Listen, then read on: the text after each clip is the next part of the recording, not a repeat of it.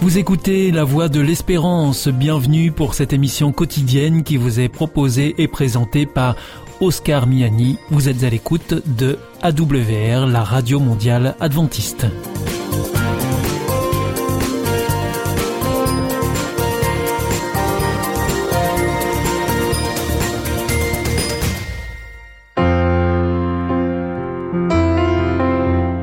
Rencontre autour de la parole une prédication enregistrée en public en l'église adventiste de Collonges-sous-Salève. Aujourd'hui, la prédication vous est présentée par le pasteur Roland Meyer sur le thème Croire et agir.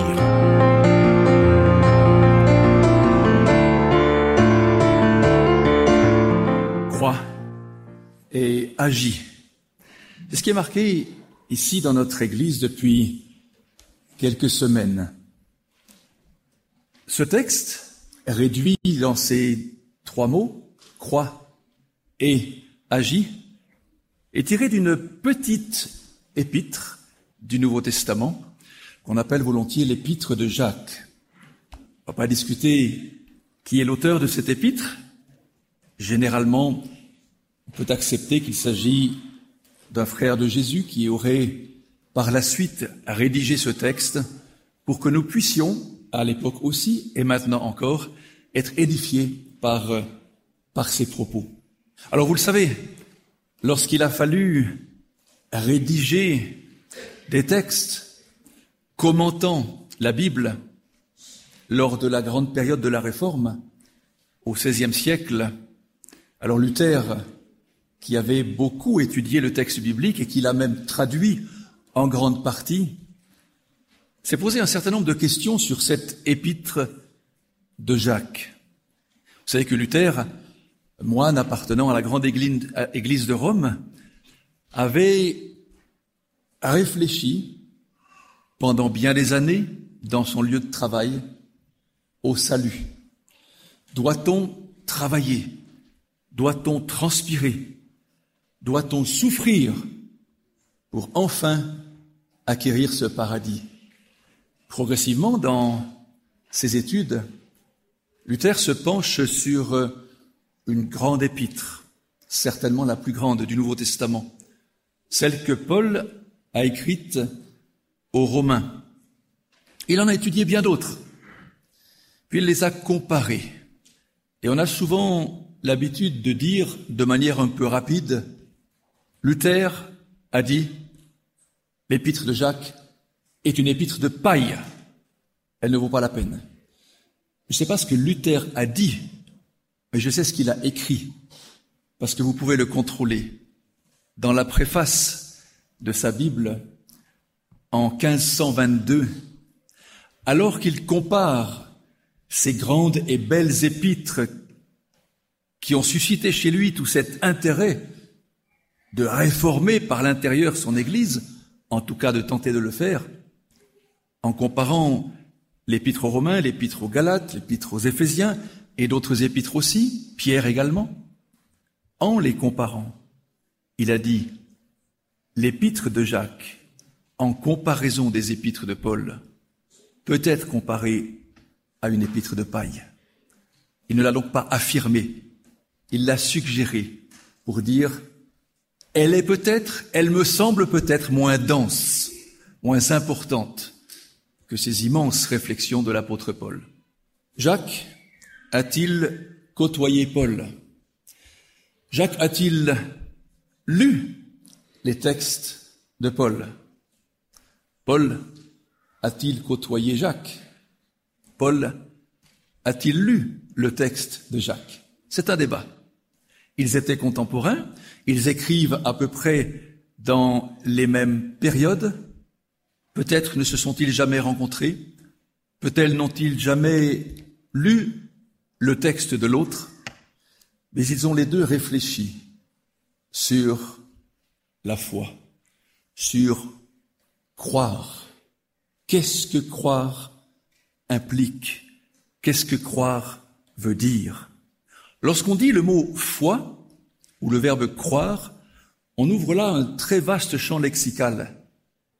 Et les traductions, aussi bien de l'Ancien Testament et du Nouveau Testament, vont varier l'utilisation des termes pour rendre la valeur à ce mot ou à ce verbe croire. Foi, croire, croyance. Si on devait traduire du français vers la langue du Nouveau Testament, c'est-à-dire le grec, le mot croyance, 28 croyances, on retrouverait ce même mot qui nous a donné le mot foi, confiance, conviction. Pas nécessairement un terme religieux. Je peux avoir foi en quelqu'un. Je peux avoir foi en quelque chose. Vous savez, j'ai l'habitude de dire qu'il n'y a pas un mot biblique dans la Bible. Tous les mots de la Bible sont des mots du vocabulaire courant qu'on utilise pour dire quelque chose par rapport aux écrits des auteurs de la Bible. Mais c'est notre vocabulaire que les auteurs utilisent. Ce n'est pas un langage des anges, pour reprendre une expression paulinienne. La foi, c'est aussi se donner entièrement à celui à qui on fait confiance. Et il y a cette notion d'entièreté, de complétude, complètement, totalement. C'est un engagement qu'on peut dire sans faille.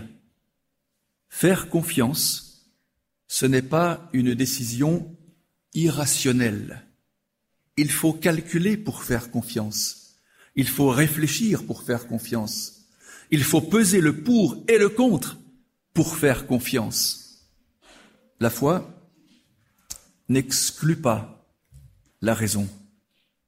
La foi ne sacrifie pas l'intellect. Un chrétien peut être intelligent et croyant. Les deux choses ne s'excluent pas. C'est un engagement de toute la personne, qu'on appellerait un engagement existentiel. Il touche ma vie, cet engagement. Cette croyance me motive. C'est l'approbation de ce que je ressens de Dieu, de ce que Dieu exprime envers moi.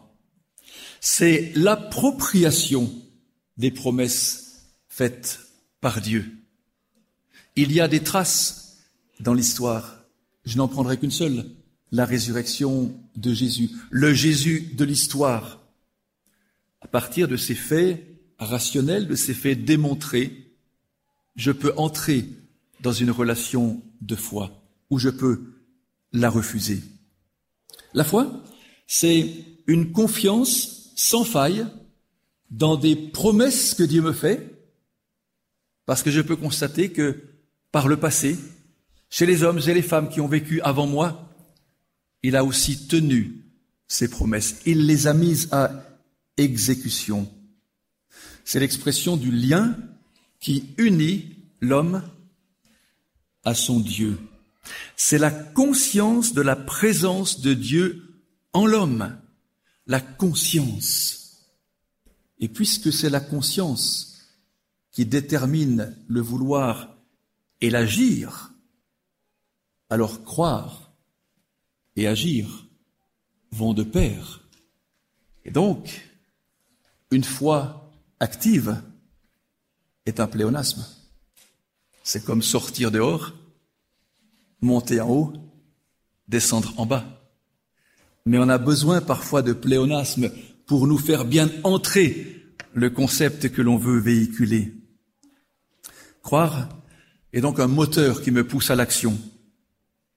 Croire en soi, j'ai le droit de croire en moi. C'est savoir où on va. Mais il ne suffit pas de savoir où on va, encore faut-il se donner les moyens d'y aller pour y arriver. Je pense que vous avez déjà entendu le nom de Kylian Mbappé. Alors là, J'entends vos réactions, je vois vos sourires, en particulier celui de mon fils, parce qu'il me dit, papa, ne commence pas à parler de football. Tu vas te tromper. Kylian Mbappé, une idole des jeunes.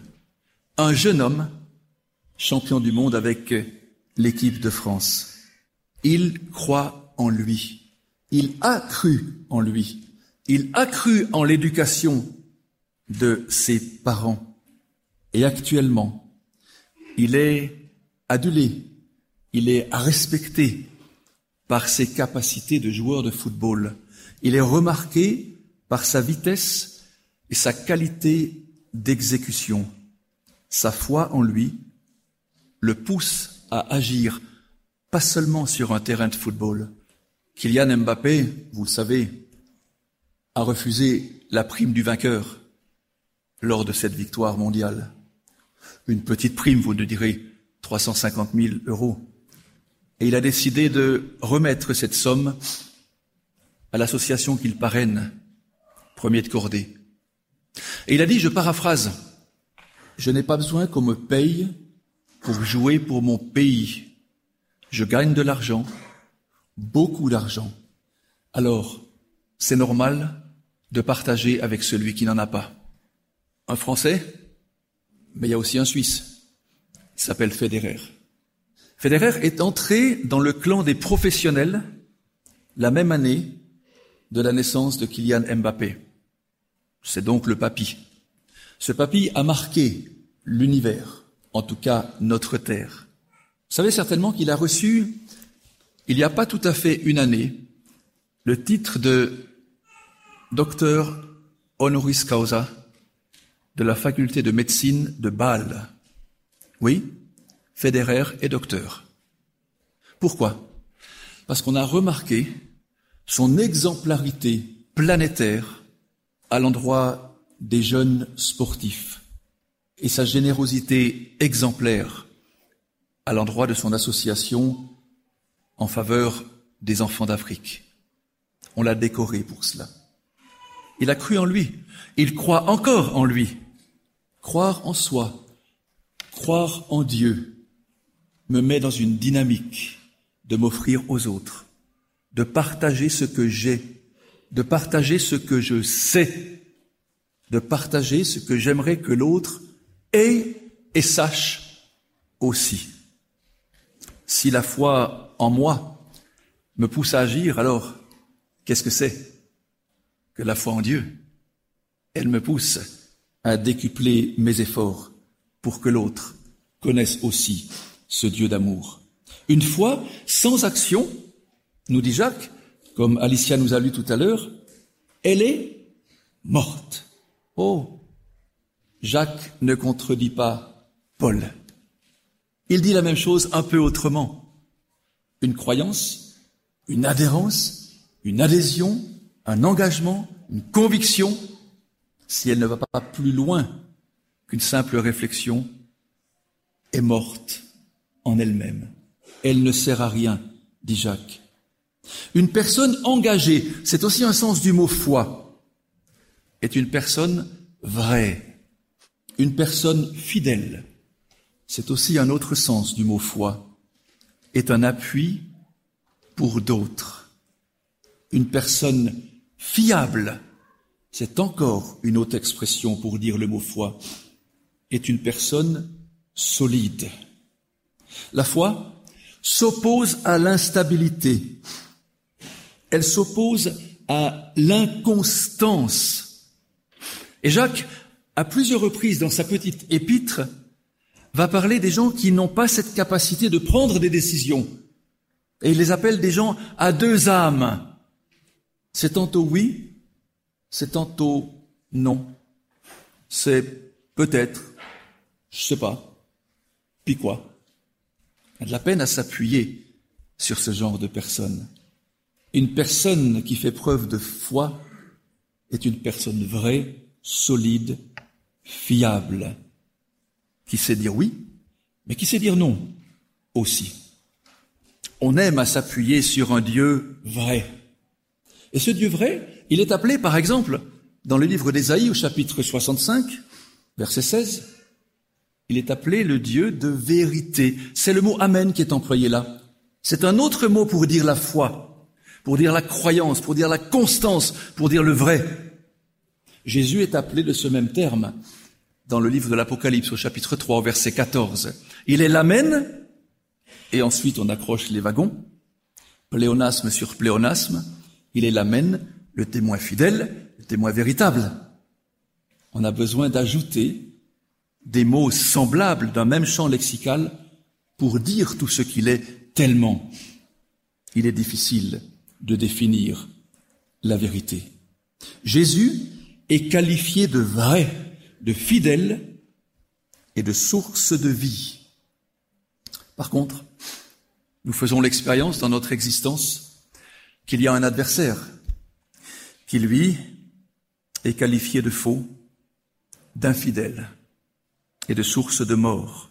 Mettre sa foi en quelque chose, mettre sa foi en quelqu'un, c'est faire confiance à celui qui est vrai, à celui qui dit vrai. Il y avait dans le vrai l'ennemi, un faux. Il faut s'approcher parfois très près pour voir que le faux est là. On est trompé.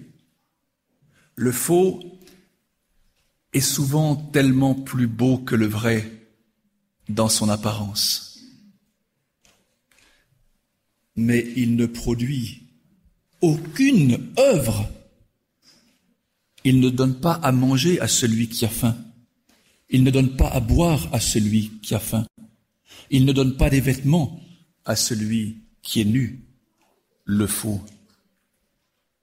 Celui qui est vrai, il partage sa vie. Celui qui est vrai, il m'invite sur le chemin de la vérité. Celui qui est faux, il me fait croire qu'il est vrai. Il me trompe.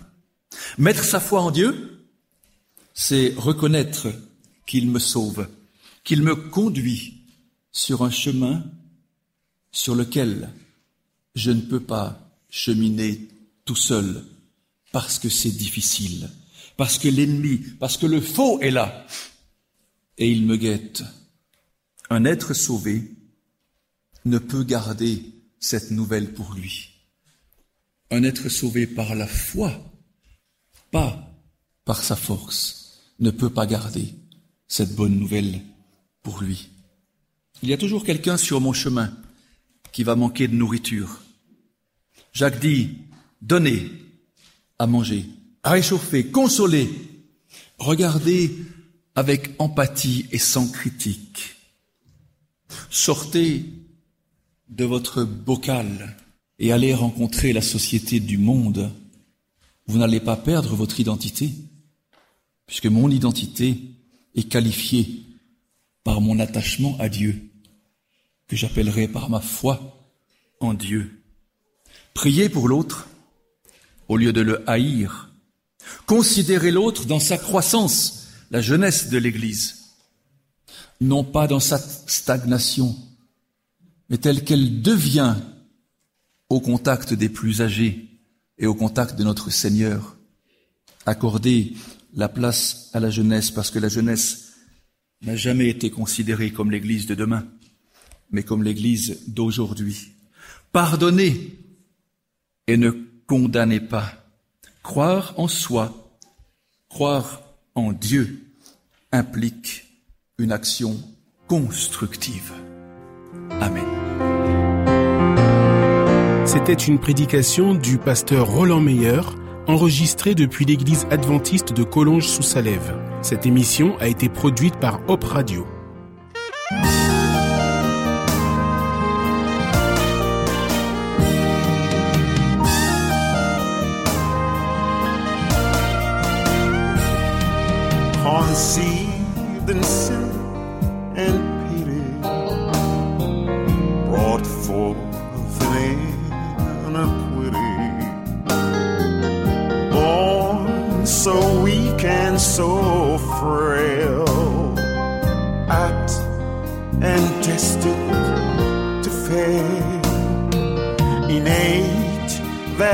Instinct to fight. Remember, the battle's not yours. The battle, oh, the battle, the battle is the Lord's. So step back, and let Jesus take hold.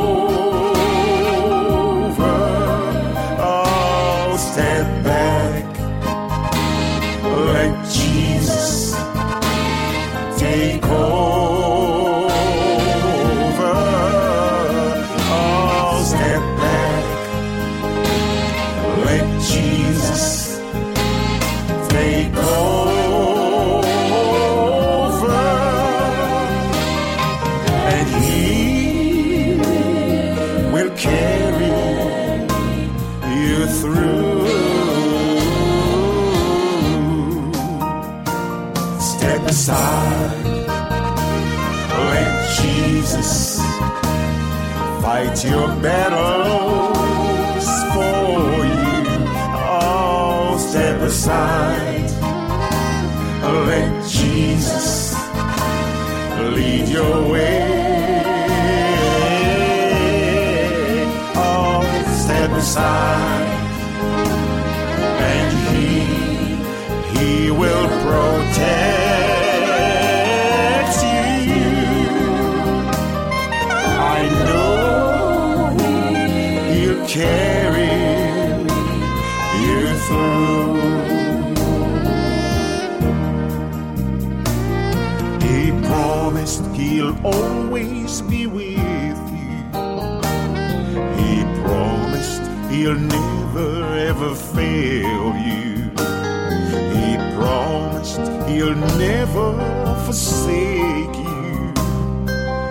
I know he'll carry you through. He'll never, never, never fail you. He'll never, never forsake you. He'll always, yes, always be with you. He will carry you through. So step back, let Jesus take over. Oh, step back, let Jesus take over.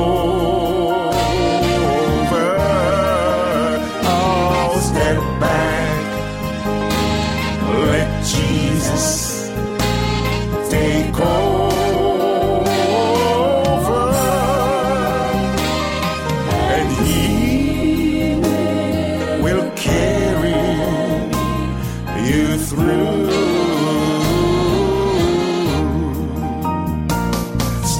Aside, let Jesus fight your battles for you.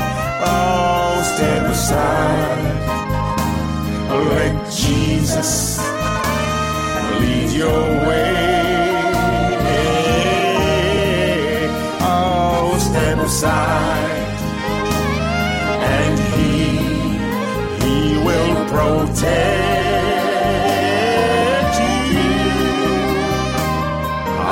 Lord.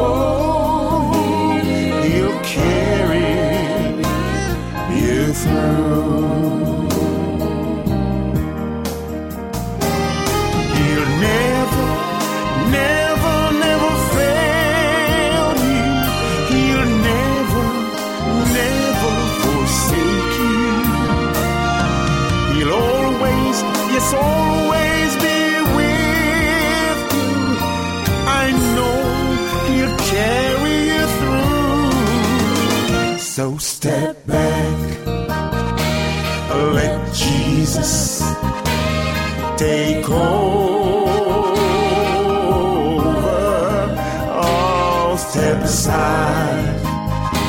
Let Jesus lead your way.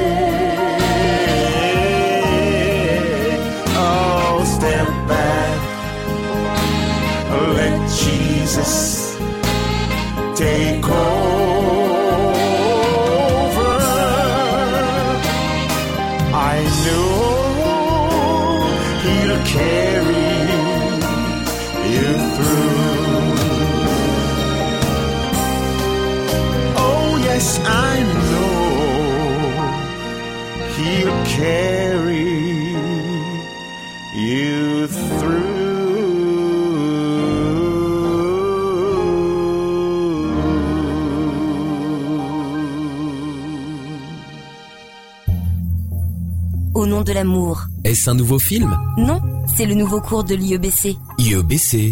Oui, l'Institut de l'étude de la Bible par correspondance. Tu vas sur le site www.iebc.org et tu découvres tous les cours gratuits. Tu as raison. Au nom de l'amour, ça vaut la peine. Ce cours m'a vraiment interpellé. www.iebc.org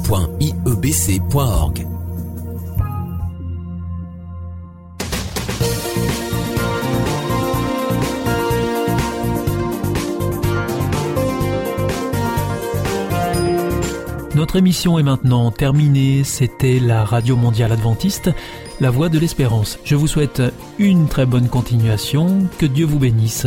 À demain.